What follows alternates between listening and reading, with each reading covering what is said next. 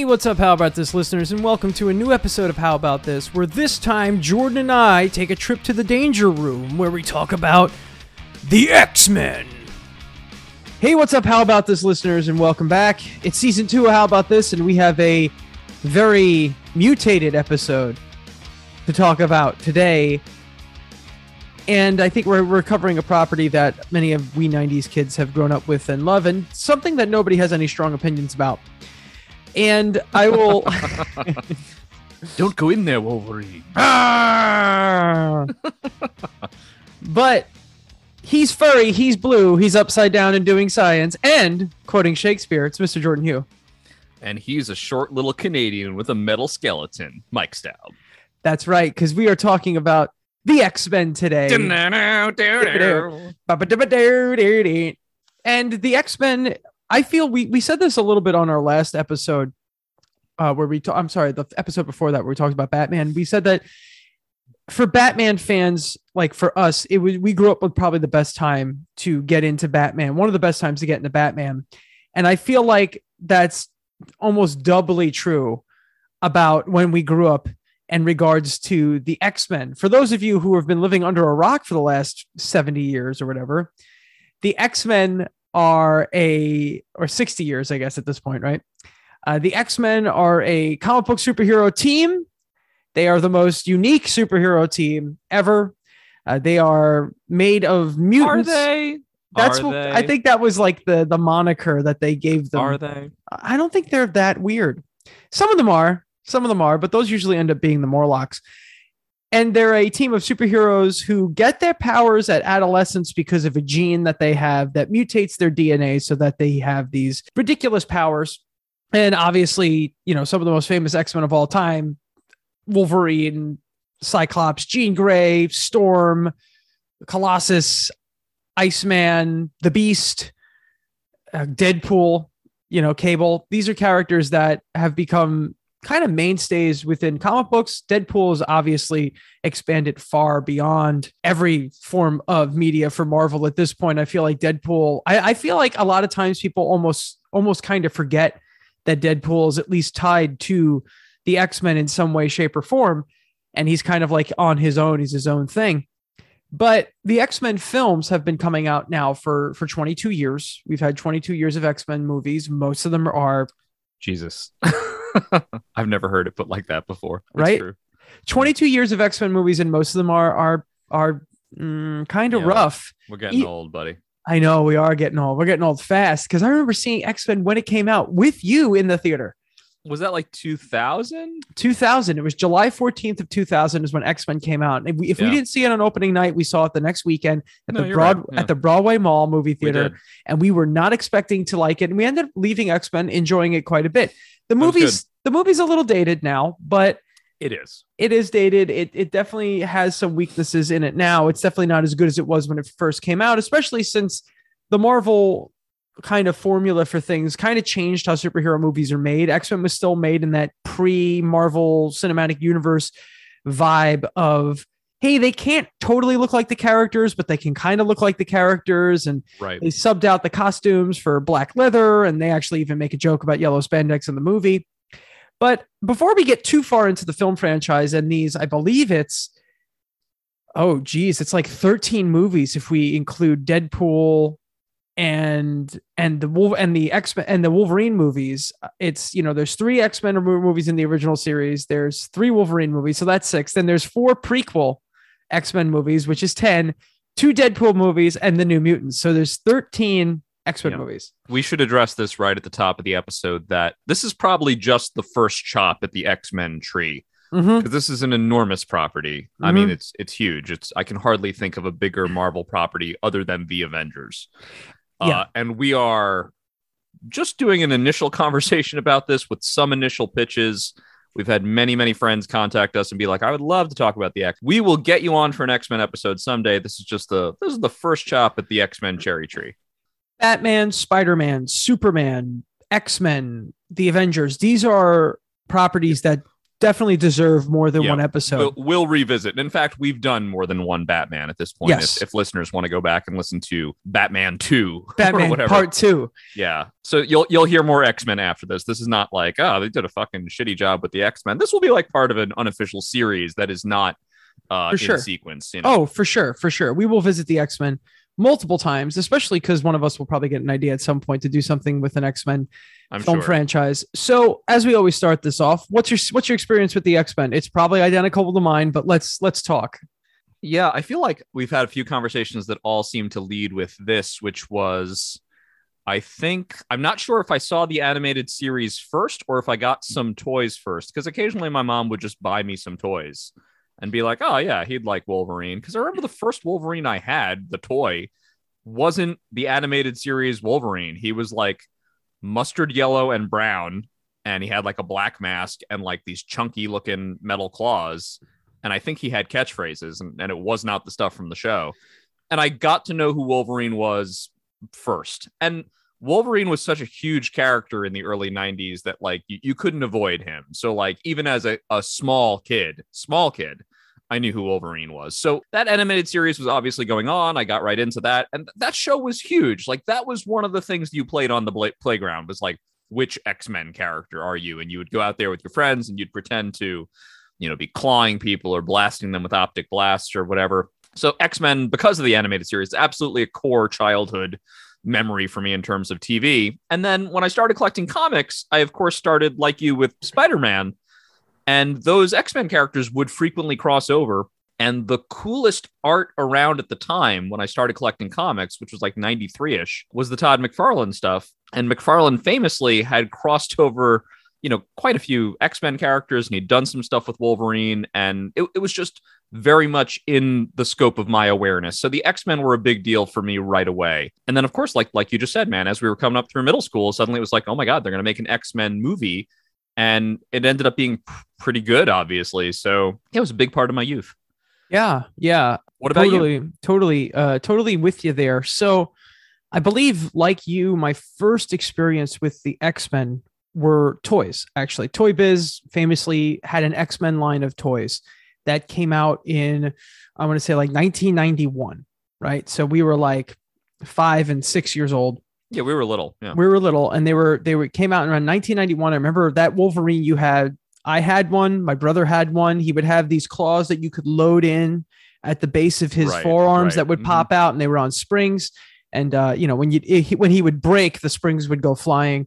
He had a little mask that you can like put on his head and take off, and he was just regular Wolverine under that, and he came with a sword. There was a Weapon X toy too, right? Where it was basically naked Wolverine. Yeah, that was later on. So they would do those in series, and there was I had that guy too, like, which was kind of weird. Oh yeah, and they would they would spin these series out like one after the other, and I think each like run of the figures typically had like six or maybe six six guys six characters. So like in the first run, it was like Wolverine, Colossus, Nightcrawler, Cyclops, and Storm. And maybe one or two other people, Magneto, and maybe one other person, and Juggernaut. So that was like the first run. And then the second run, they would bring in different villains.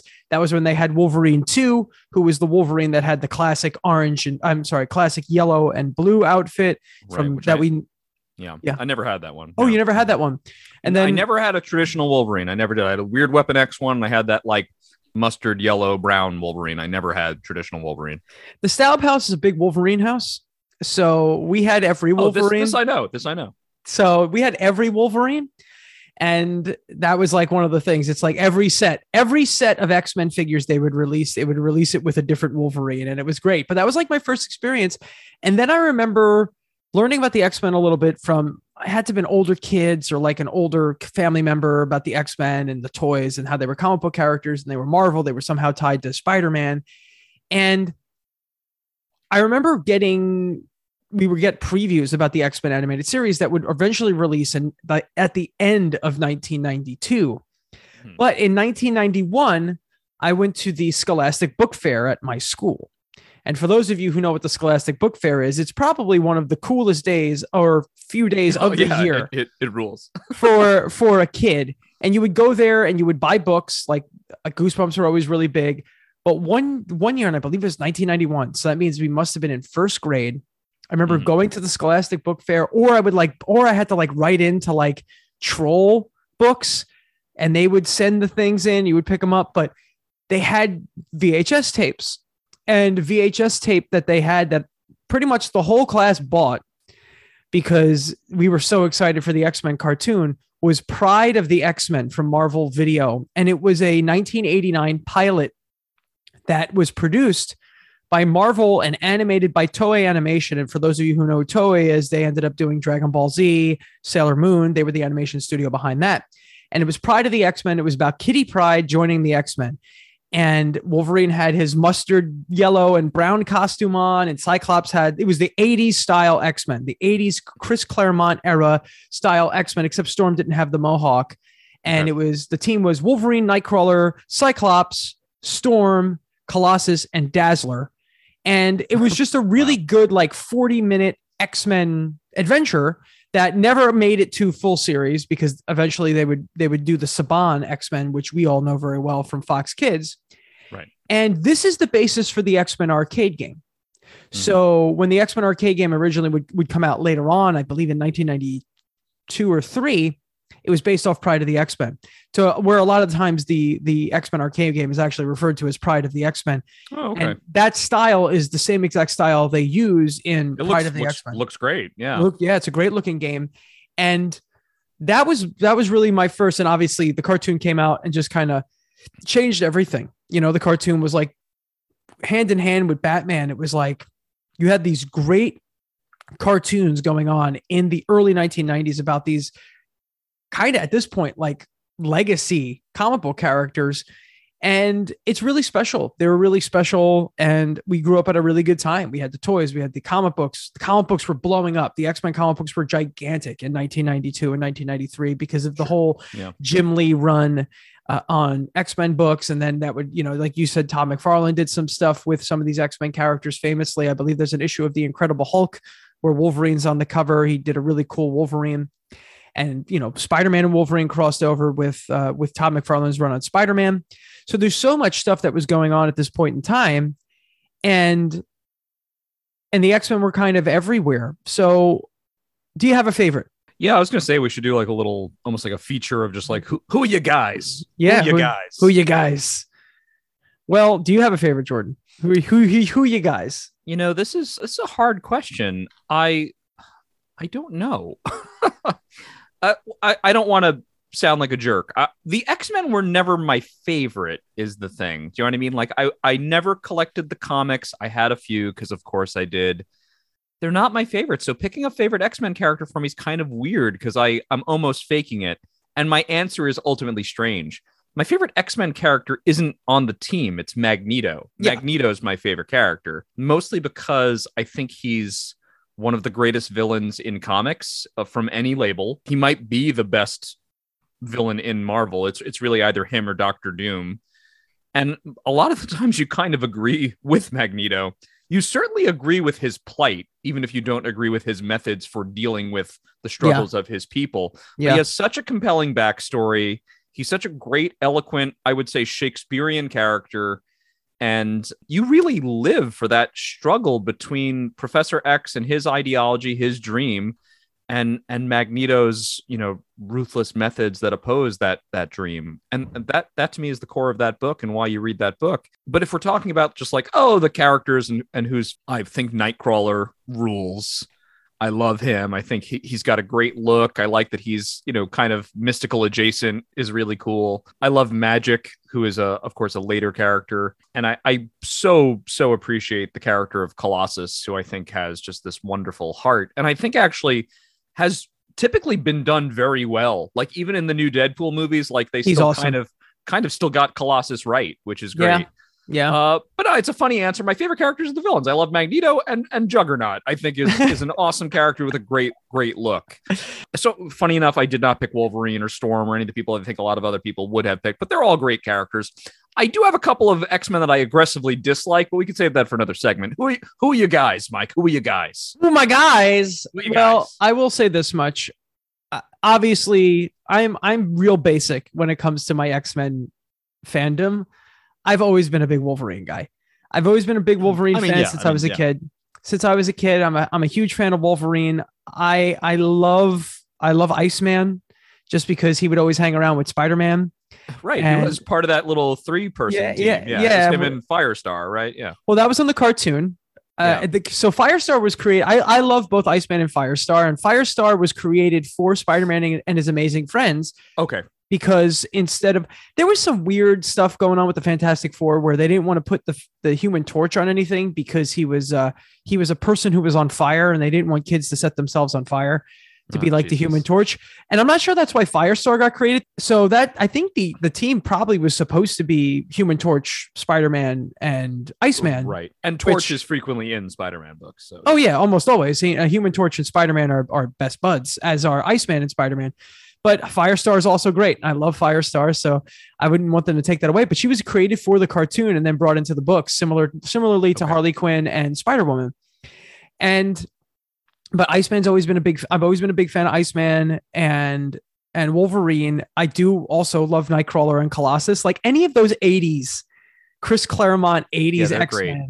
are so good. Are so good. You know, when you have Storm with the Morlocks, where she's got her her punk rock. punk rock mohawk, or you've got, you know, Colossus or or eighties Wolverine. It's just, I love all those. Cyclops, where he's got the the hair covering and the yellow visor. Uh, right. I, those are just the, the best, the best, just the best designs, in my opinion. Those John Byrne uh, designs are so good. And, you know, Jean Grey dies a lot. But if I have to go with anyone, it's usually Wolverine and Iceman. I do also really love the Beast.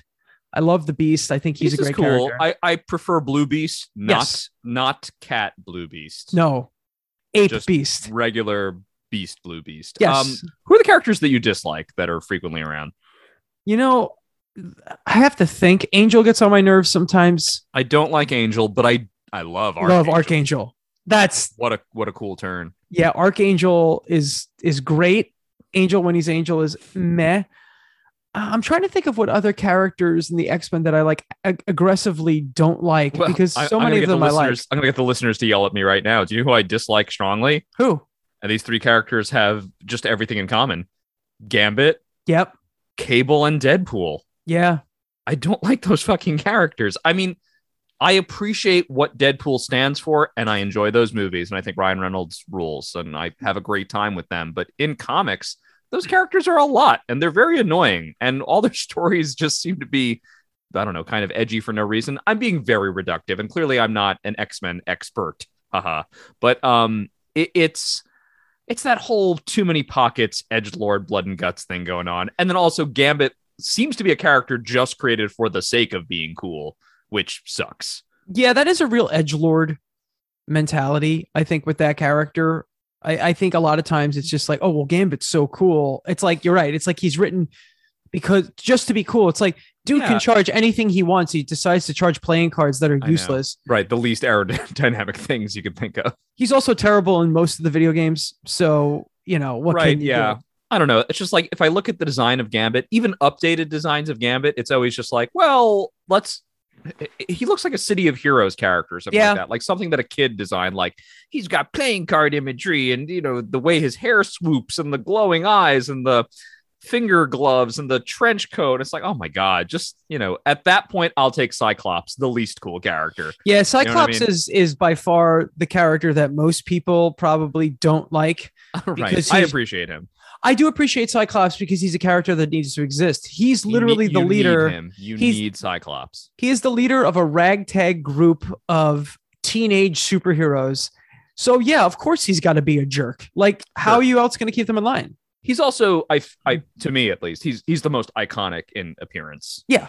You know what yeah. I mean? I mean, of the originals, certainly. But I think even once you add Wolverine, who by all means is the star of the show, you, you need at minimum, like, like I would say, like those two. And Storm and Beasts are, yep. are like the characters. I'm like, well, those are the X-Men and and yeah. Jean, Jean yeah. in some form, some form or another. Whether and she's the, Phoenix, and Professor X, yeah. yeah, whether she's Phoenix or Marvel Girl or whatever, you kind of need those characters. And you got a lot of fans who call for a lot of different characters that have come in over the years, but I feel like a lot of those characters are less essential. Uh, oh, for I sure. Think... Uh, we all have our pet characters that we know are not core members of the team yeah. that we just enjoy. Like, I know Magic is not necessary at all, but I like having her around, you know?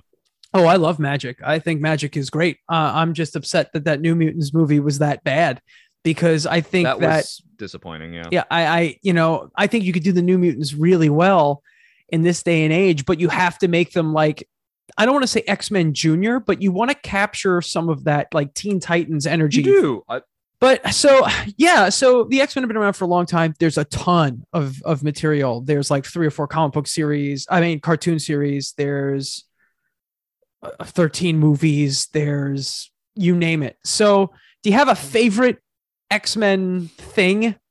My favorite X-Men thing. I mean, it's, uh, are you allowed to say the comics? I mean, yeah.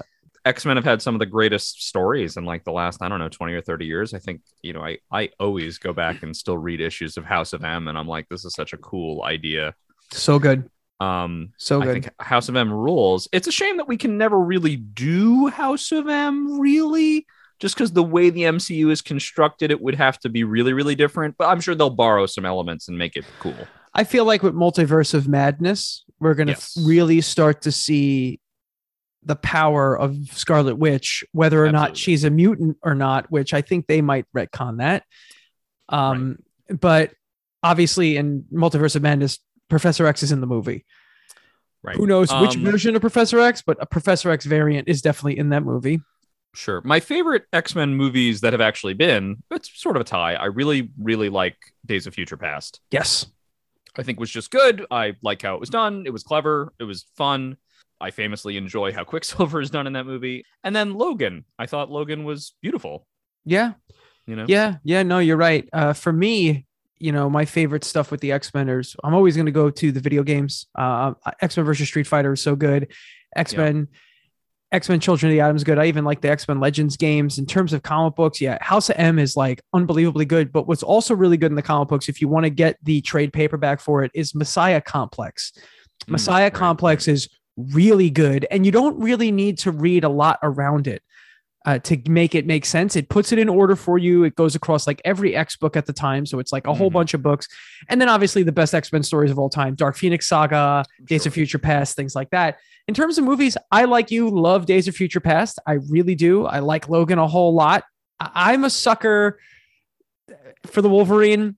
We can talk about that another time. I actually think the Wolverine, ninety percent of that movie I think is great. And ten percent of it like draw drops the quality of the movie down to like a C, where it probably could have been a solid B, B plus if they just like didn't do the ending the way they did it.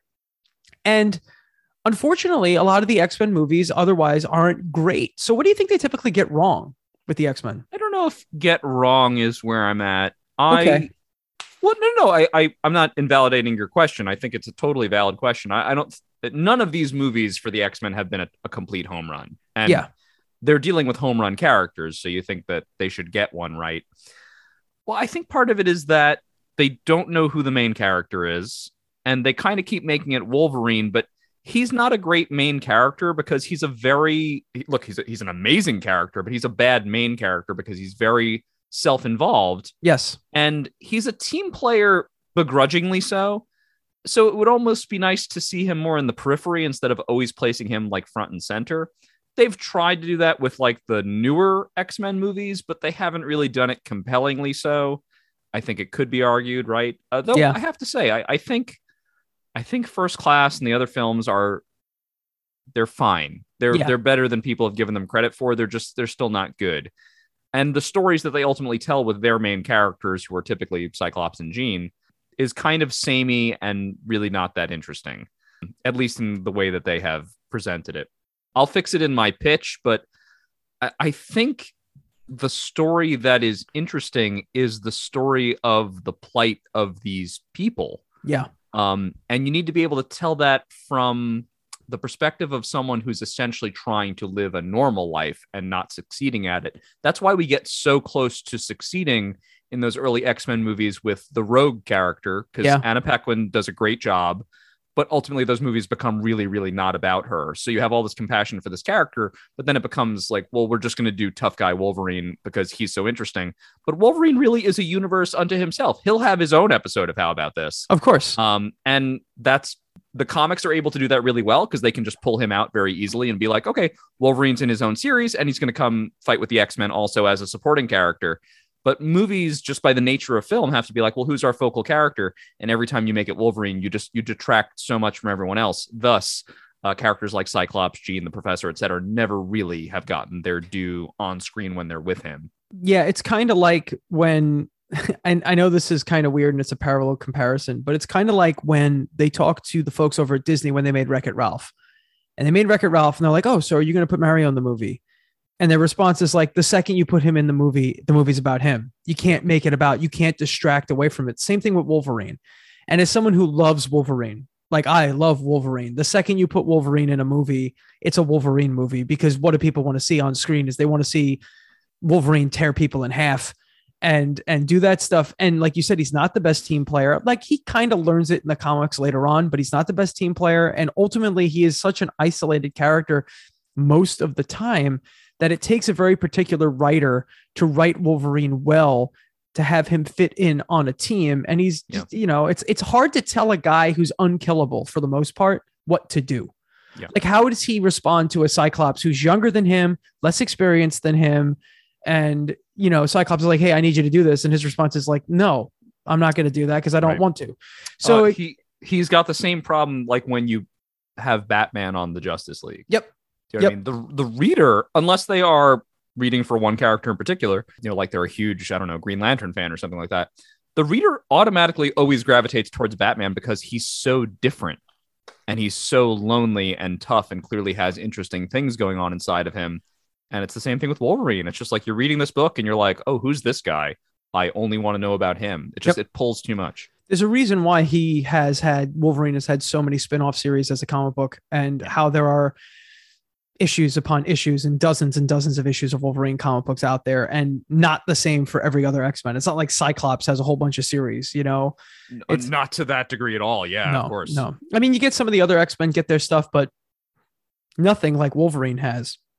So yeah, I no, think, I, think I, you're, I think you're right. You're right. I think there's, I think there's one level of interest for most of the characters, and then Wolverine is just much, much more interesting. So it's, I would almost eliminate him, frankly, or yeah. try to use him in such a special way where it's just like, let's have one scene where we go recruit him and then he's in the fight and that's it, unless yeah. it's his movie. Yeah, no, I agree completely. And as much as I love Wolverine, I think that some, I think it's time for the X-Men movies to maybe take a little break from him. You can introduce him into the M C U if you'd like to, because he's a great character to have. It's the same thing with Deadpool.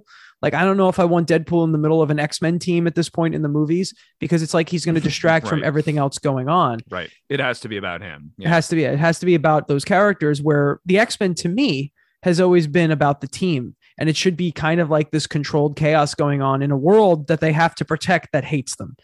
And I think that's yeah, the most yeah. important aspect of the of the X-Men. You're so right. That's exact. That's what makes these stories work. And uh, it's what I think the newer films lost sight of a bit, because they were they were good in that they weren't centered on Wolverine. He's not in them. But they're bad in that the essentialness of these characters as people who are on the fringes of society, it's not really told in a way that's compelling. I guess I'm being highfalutin, you know, I'm, yeah, I'm being really pretentious in saying that the new, the new movies just aren't good. They didn't yeah. write good enough scripts no. to support the characters, you know? No, no, you're right. You're one hundred percent right. And spoilers for The Batman. I feel like The Batman does a good job of this, where by the end of the movie, people start to recognize Batman as a savior, when at the beginning of the movie, they recognize him as a freak. You know, you literally have cops calling him a freak in the beginning of the movie. And then by the end of the movie, like, oh no, Batman ha- actually has our back. And I think that's something that you can do with the X-Men to, to make those, those movies really good, to have that human element where they can connect. And yeah. I think that's important, because there are these superpowered people, but they're still, even within the Marvel universe, in the comic books, they're still considered freaks, even though they have the same powers that uh, so many other characters have. But I think it's pitch time. If you're ready, are you ready to go? Well, I think I have two things to oh. discuss before we get to pitches. The sure. first is that you had to bring up the Batman, so I guess this is my official apology. Oh, time. I didn't mean to. I didn't do that on purpose. Well, this is the first time we've brought up the Batman since we've both seen the Batman. Yes. Um, yes. Famously, we opened this show, episode one, with me shitting all over like Robert Pattinson and Matt Reeves in this movie. Uh, I just want to state for the record, we're not going to spend a lot of time on it. It's an X-Men episode, but um, the Batman was great. I was totally wrong. I think it had really bad promotional material that misled me into thinking it was a different kind of movie. It was totally enjoyable. Everyone should see it. I loved it. I'm a huge Batman fan, and coming from a huge Batman fan, I felt proud. I thought they did a great job, and I can't wait for the sequel. Yeah, you know what? Sometimes we got to live and die by the sword, right? So if we're That's right. if we're if we're willing to go out there on a limb and and and take shots at something before it comes out, because based on what we've seen, like they, we, these were educated guesses based on observations. This wasn't just us going, right. ah, it's garbage. But no, you know, uh, we got it wrong, but that's fine. We got it wrong, we got it that's, wrong and we're fine. Big enough to admit it. We got it so wrong. The Batman I apologize. was... Robert Pattinson, you fucking rule. You're the best since Keaton. I think you're the man.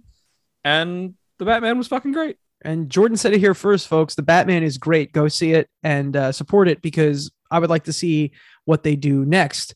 And you said you had two things you needed to bring up. Well, the second thing I want to bring up is a little bit heavy, but I think it's, oh, okay. it's part of the meat and potatoes of this, tackling this topic. Yeah. We are living in a time of heightened awareness in terms of identity, yeah, right? Yeah. And that could be race identity. It could be sexual and gender identity. The X-Men is probably the property that is the most fraught with those kinds of issues because, and this is part of the beauty of the X-Men, the X-Men have always been champions for marginalized groups. Yeah, always. Always. Um, it's been a part always. of it since the beginning. Exactly. Um, so since its inception, whether it was a parallel for civil rights or a parallel for gay rights, and now more recently kind of a parallel for L G B T Q rights, mm-hmm, mm-hmm. it does make casting these films or deciding what the focal point should be a little difficult because, uh, and you'll see this as we get into pitches, it's kind of like you have to ask some really delicate questions. Um, and you're concerned with, well, how on the nose do you want to be? Yeah. You know, and folks can Google at any time, you know, parallel figures to Charles Xavier and Magneto and come across, you know, different civil rights movement leaders. Yeah. Uh, or honestly, historical figures going way back into American politics since the nineteenth century. And those ideologies have shifted and have reconform to be part of different philosophies. It's just, I want to kind of get out ahead of it.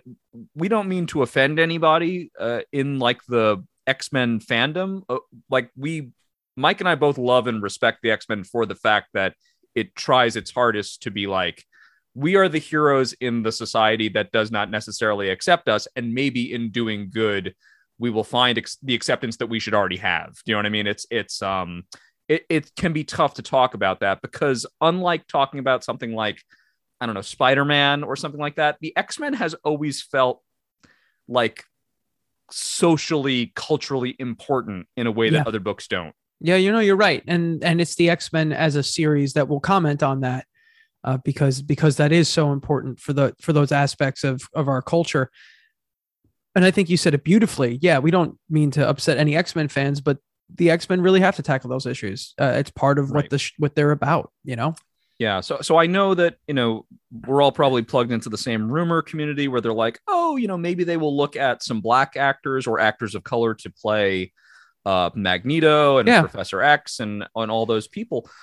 But, you know, it, it becomes difficult also because, you know, it, it becomes like, you don't want to get a confused message out there like, oh, are you saying people of color are mutants or something like that?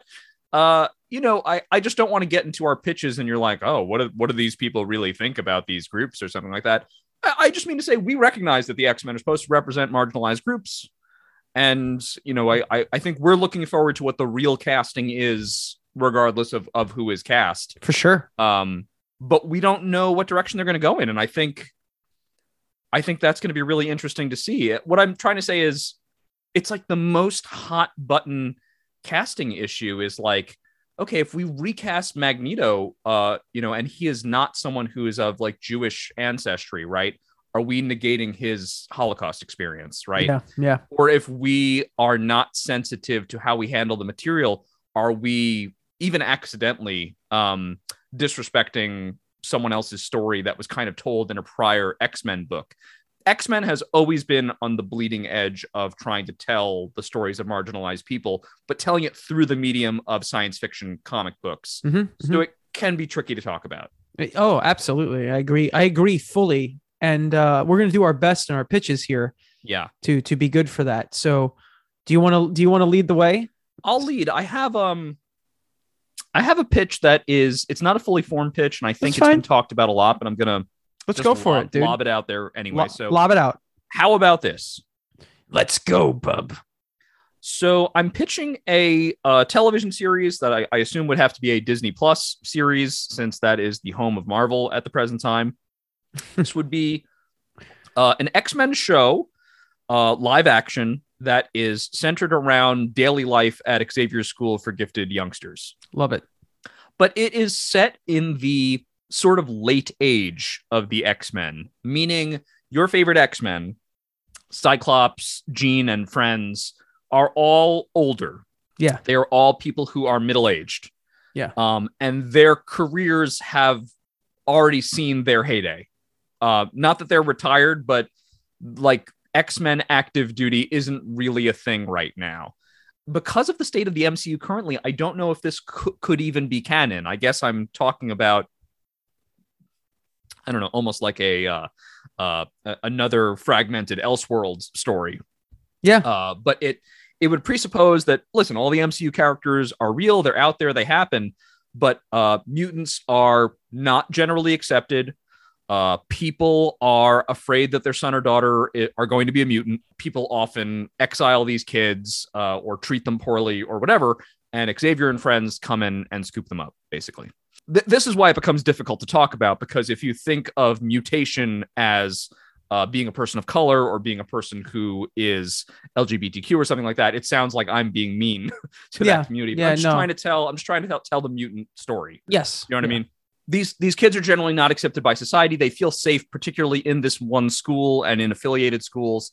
And this show is is basically the daily life in that school. Part of what I always enjoyed about those early movies, the uh, you know the Bryan Singer films, the two thousands X-Men, was like the scenes that you would see in school were actually really interesting. Oh, they're great. Like, I wish I could see more of that, because essentially what you have is Xavier's Institute is like Marvel Comics Hogwarts. Yeah. And I want a show that just does that. Now, I'm not saying that like the show will have you like attending classes and stuff like that, but you would see more of that. And your favorite X-Men would all still be around in academia. So you would have Storm, you would have Beast. I would want to include all, all those characters. The character I don't want to include is Xavier. At this point, the old boy has kicked off. He's, he's gone. Xavier died, uh, I I think, naturally. I think he, he just he, he died. And the school goes on uh, in his in his in that vision, in his way. And I think uh, the headmistress of the school is Storm, uh, headmistress Monroe in this case, right? She's a, a great character to lead us. I think Jean is gone. I, and I think Jean is gone because we want to allude to the fact that the history with her character has been really complicated to this yes. point, and the students can learn more about her as as time goes on. But everyone else is on the faculty. Cyclops is there. Cyclops is also the active X-Men member, meaning he's still doing it. He's like the school's military face that is still going on, even though the X-Men are not a super active team at the moment. They're still consulted. Okay, so, you know, I want Uh, students in this school and the storyline of this show to deal with the ongoing efforts of certain politicians to try to curb mutation, uh, because those are the most compelling characters to me from the comics, um, whether it's like a Senator Kelly type character or really more close to the Friends of Humanity characters from yeah. the comics. Yeah. Um, those were really good stories. And be- it was because those groups are so similar to Uh, I don't know, certain hate groups that we have in this country. I'm even hesitant to name like yeah.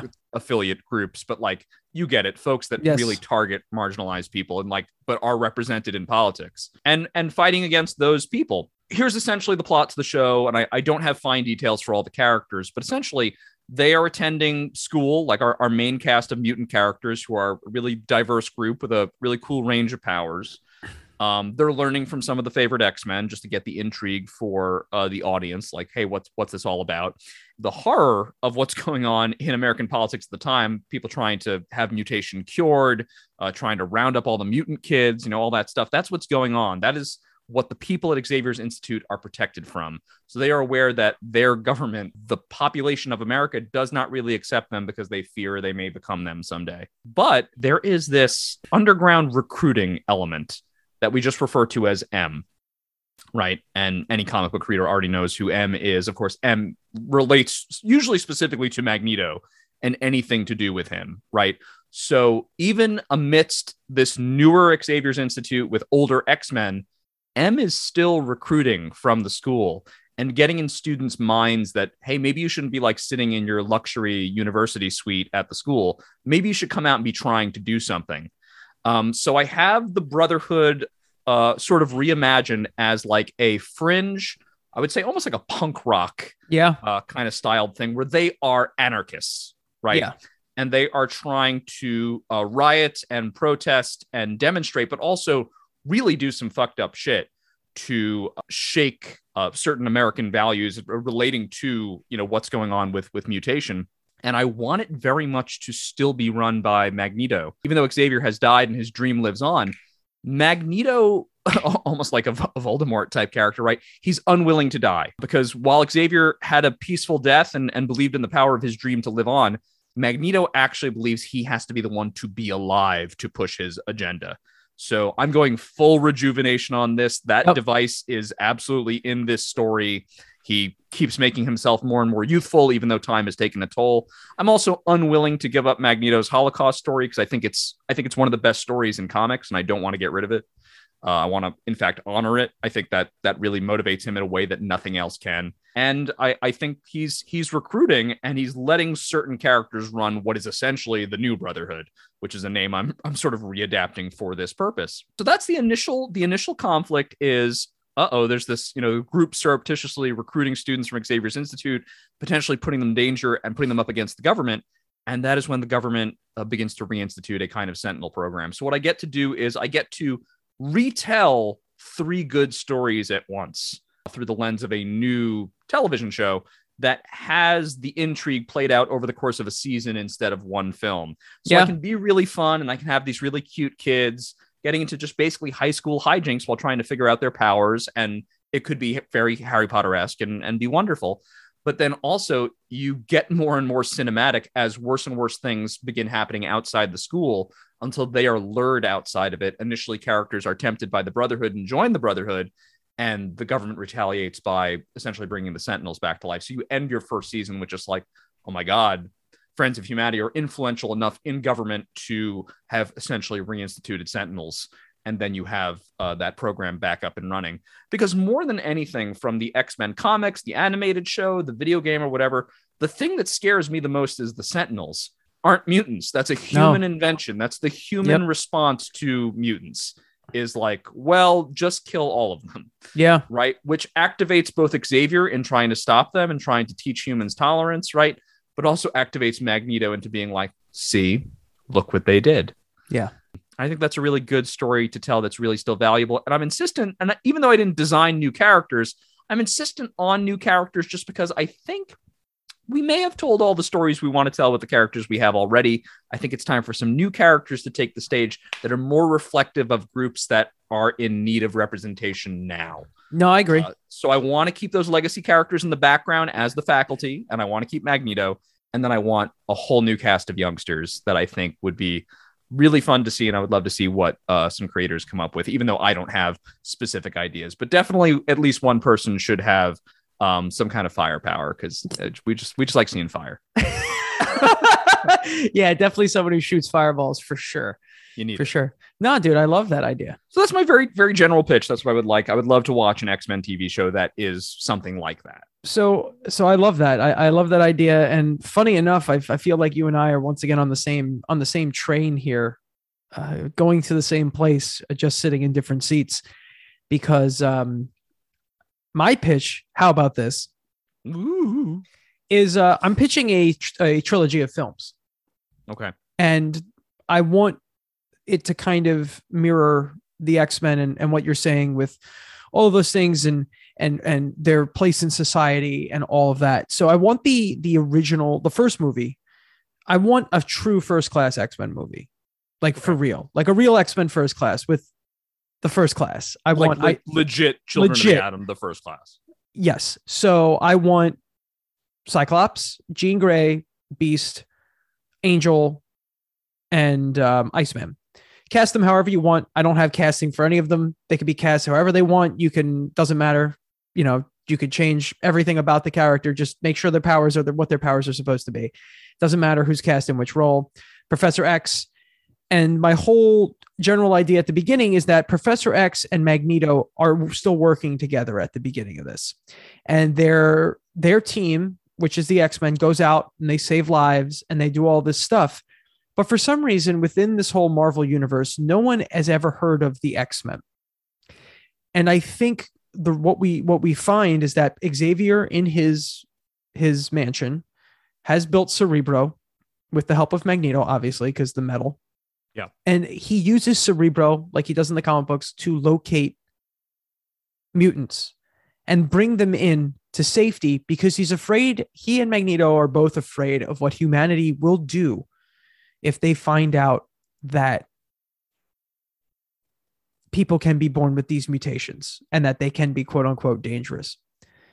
And I think that I'm going to paint the X-Men originally as an underground kind of refugee movement where nice. Yeah.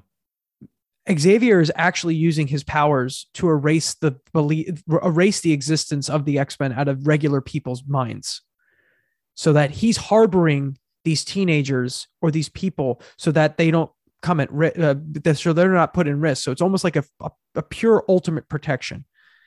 And Magneto, so this, is, uh, this is like memory alteration. Yes. Yeah. Okay. Like a memory yep. alteration. It's a little got sinister, it. But you know, no, we no, can no. play I, with I, it. I got it. So it's done to protect these people uh, from what humanity would possibly do to them.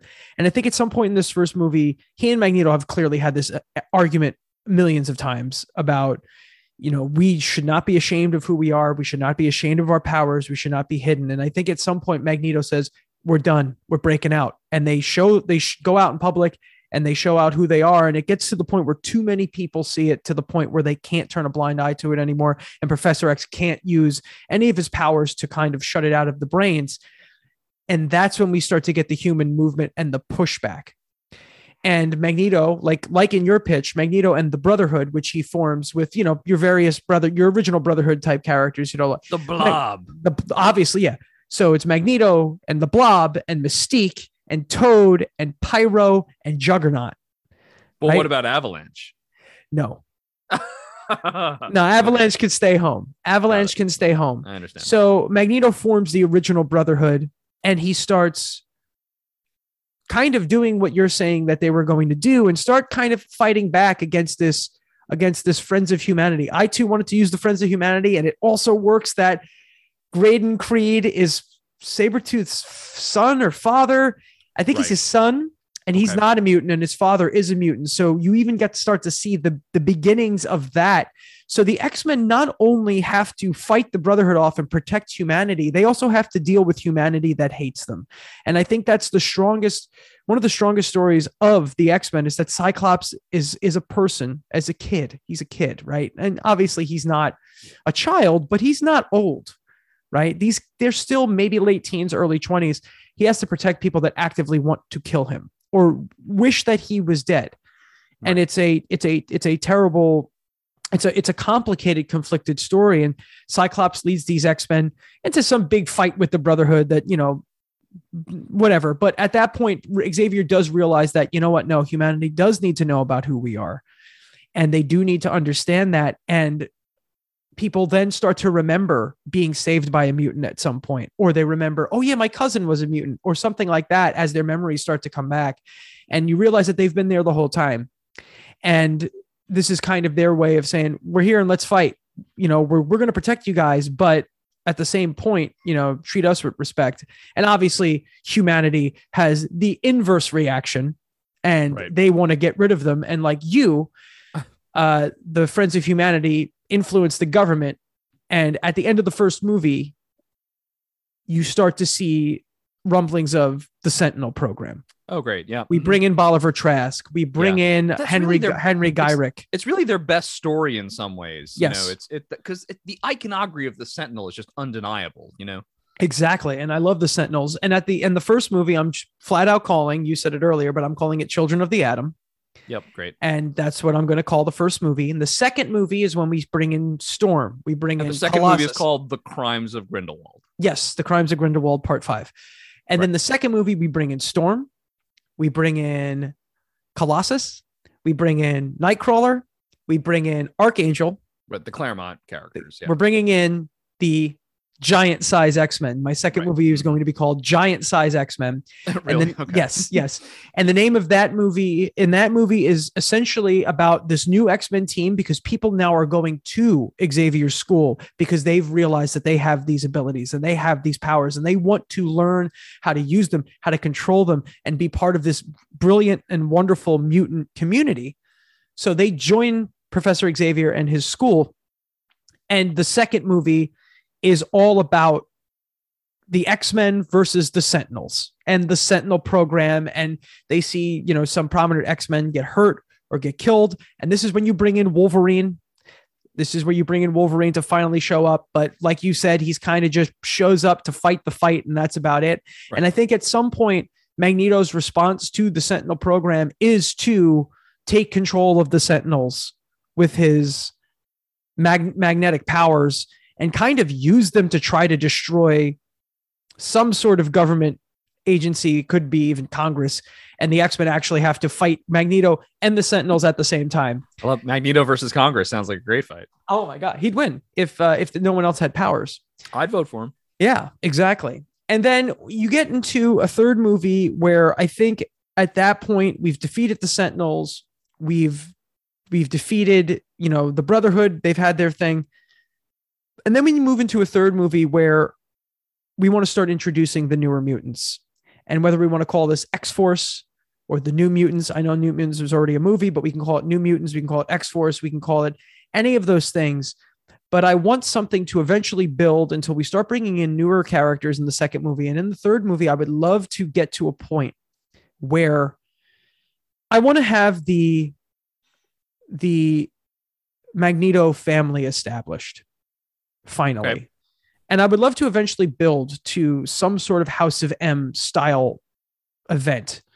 We obviously know Scarlet Witch is going to be super powerful. We obviously know that Magneto is amazing and he's going to be used at some point, but I want to build that family. I want to build that quote unquote royal family of, of mutants. And I, I do yeah, really want to image from House of M is just so good. Yeah. Yeah. With Magneto and his, like his, his like yeah. King's outfit and, and, you know, yep. all that. So, you know, my third movie is a little shaky. It's not fully formed, but I would love to get to like House of M at some point, to where it's the mutants are fighting each other because they're all trying to figure out how to work within this world. And there's two very different conflicting ways to deal with it.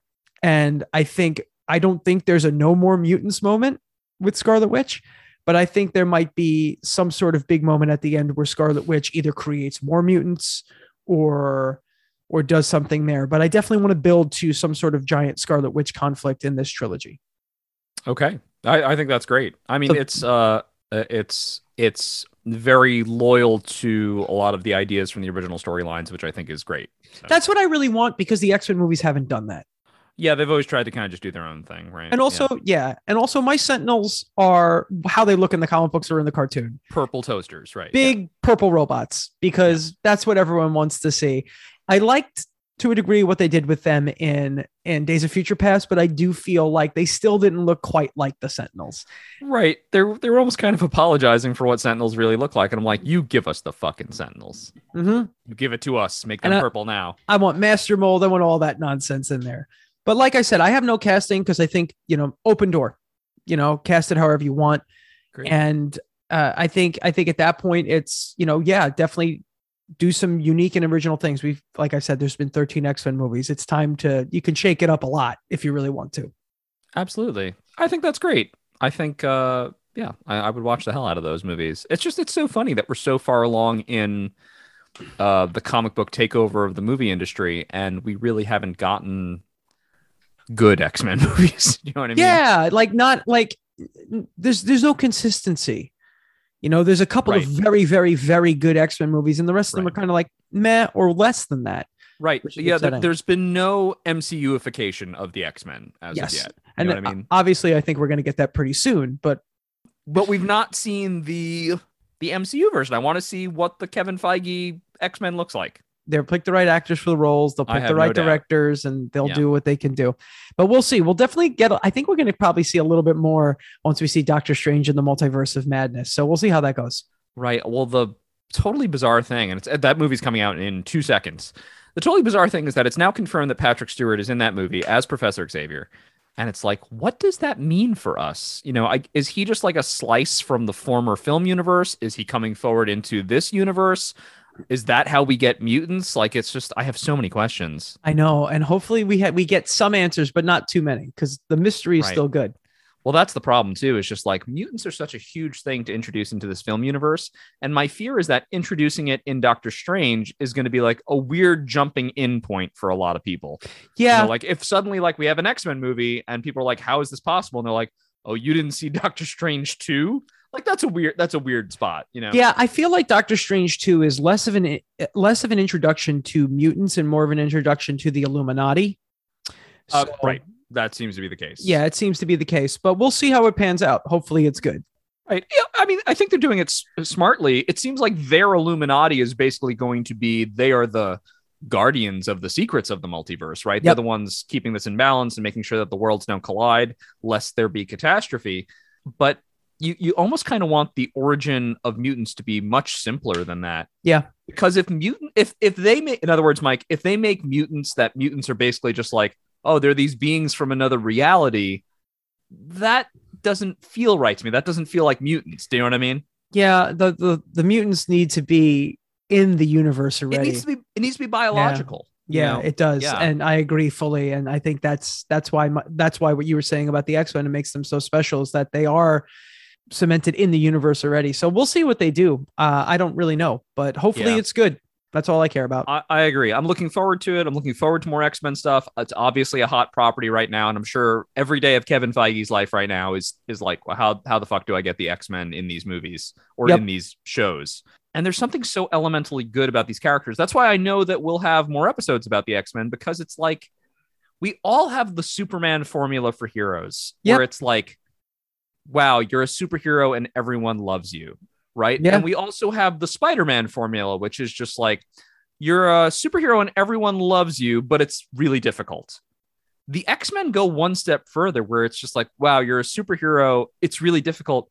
And, and everyone hates you. Everyone hates you. Like, that's a really compelling and sad story. And you are so on board with them for that. They are the ultimate misfits in comics. And I just want to see them honored in the same way we've gotten these other characters to be honored. You're one hundred percent right, and they have to get that in there. They have to yeah. get that aspect of what makes them great. So, Jordan, thank you once again, man, for an yeah, awesome pitch. And likewise. We will see you all next week with something else that we haven't talked about. But for the master of magnetism, Jordan Hugh, thank you so much. Are you Dazzler? Can you be, can you be Dazzler? You better believe it, baby. The dazzling, sparkly man with the beautiful hair and that's the dazzling right. voice. That's oh, oh, that's really nice. Yeah, I'm gonna go yeah. get. I'm gonna go better get some casting than T Swift. Oh boy, I'm gonna get some. Uh, I'm gonna get some roller skates. So, oh yeah, we'll see you all later. If all right, if you do Dazzler, she better have some roller skates. I want seventies disco Dazzler with roller skates, or absolutely. Don't make the movie, or give me death. Yeah, that's right. All right, everyone, thanks again so much. We'll see you next time. And there you have it. How about this, listeners? This was our episode about the X-Men. We hope you enjoyed it. We hope you got mutant powers from this episode. And we hope you continue to listen. If you want to help us out, feel free to like, subscribe, give us a comment, share it with your friends, share us on social media. Let everyone know just about how much you like the How About This podcast. And we will be back soon. We're going to follow a more erratic kind of scheduling, kind of posting with this show moving forward. Jordan and I are hard at work on yet another project that will be coming your way later this year, and we still want to do How About This. We just need to uh, prioritize the other project as we get into the pre-production side of things on that end. So we'll talk to you real soon, and we got some great episodes coming up for you. So once again, thank you for listening to How About This.